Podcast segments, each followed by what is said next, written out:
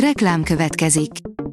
Ezt a műsort a Vodafone Podcast Pioneers sokszínű tartalmakat népszerűsítő programja támogatta, mely segít abban, hogy hosszabb távon és fenntarthatóan működjünk, és minél több emberhez érjenek el azon értékek, amikben hiszünk. Reklám hangzott el. Lapszemle a nap legfontosabb híreiből. Alíz vagyok, a hírstart robot hangja. Ma szeptember 16-a, Edith névnapja van. Már az óvodákban kezdik az ideológiai nevelést, Stálin a legnépszerűbb Oroszországban. Ez Bíró Zoltán Oroszország kutatótörténésszel a putyini emlékezett politikáról és az oktatás egészére kiterjedő ideológiai nevelésről beszélgettünk a G7 podcastban, írja a G7. Súlyosan károsodhat az egészsége annak, aki nagyipari állattenyésztő telepek közelében él, írja a Prüv. A nagyipari állat tenyésztő telepek melléktermékei olyan mértékben szennyezik a levegőt, hogy ez megbetegítheti a környéken lakókat és dolgozókat, hívta fel a figyelmet a veszélyekre Alice Poldán kutató. Állandóan jelenlévő elviselhetetlen szagra panaszkodott egy ipari sertéstelep mellett élő Dán tanár a Greenpeace-nek még 2019-ben. Bajós adatok érkeztek a pénzügyi csalásokról, írja a Fintech. Bajós trend kezd kirajzolódni a pénzügyi visszaélésekkel kapcsolatos mutatók tekintetében Magyarországon. A magyar mezőgazdaság kérdezi, Csernobil, miért radioaktívabbak a vaddisznók, mint más állatok. A tudósok szerint a jelenségnek köze van ahhoz, hogy az állatok egy bizonyos szarvasgombát kedvelnek, valamint a jóval az atombaleset előtt végzett nukleáris fegyverkísérletekhez is. Hidrogénes szút faragtak a Peugeot koncepciójából, írja az Autopro.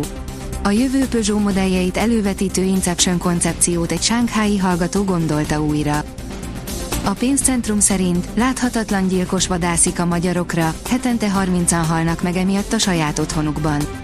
2022-ben összesen 1611 halálos otthoni baleset történt Magyarországon. Igaz, ez öttel több, mint amennyi 2021-ben, viszont 10 év távlatában leginkább csökkenő tendenciáról beszélhetünk, ami az otthoni halálos baleseteket illeti. Szent szerint öt csapat is harcolhat a pólért Szingapurban, írja az F1 világ. Carlos Szent szerint egy igazán izgalmas időmérő edzés vár ma a Forma 1 szerelmeseire Szingapurban, szerinte ugyanis öt csapat is esélyes lehet arra, hogy a rajtelsőségért harcoljon az utcai pályán. Az Agroinform írja, ahova lépünk, csigaterem, idén elvesztettük a csatát.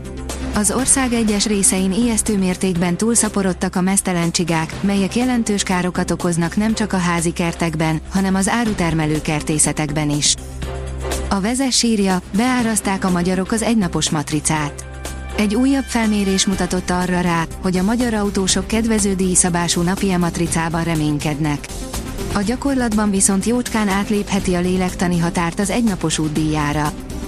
A vg.hu írja, félúton a higgadt közvetítő és az önálló akarnok között, szakértői vélemény az Európai Bizottságról. Ursula von der Leyen évértékelője is felvetette a kérdést, hogy az EB mennyire mozdult el az eredeti feladatkörétől, és miként nyerhetné vissza a teljes legitimációját. A startlap utazás szerint határközeli látnivalók Horvátországban, amik ősszel is remek úti célok. Tambura szó, finom borok, nagyszerű ételek, csodás túraútvonalak, elképesztő várak a horvátországi Szlavónia rengeteg program lehetőséget kínál a kirándulni vágyóknak. A Magyar Nemzet oldalon olvasható, hogy a Fradi küldetése előtt a többiek történelmet írnak. Magyar rangadó és az előző döntő visszavágója is lesz a hétvégén a női kézilabda bajnokok ligájában.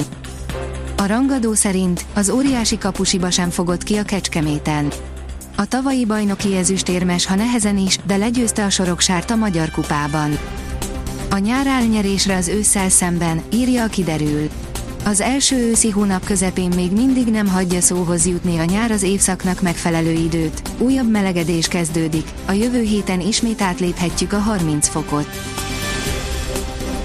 A Hírstart friss lapszemléjét hallotta. Ha még több hírt szeretne hallani, kérjük, látogassa meg a podcast.hírstart.hu oldalunkat, vagy keressen minket a Spotify csatornánkon, ahol kérjük, értékelje csatornánkat 5 csillagra. Az elhangzott hírek teljes terjedelemben elérhetőek weboldalunkon is. Köszönjük, hogy minket hallgatott!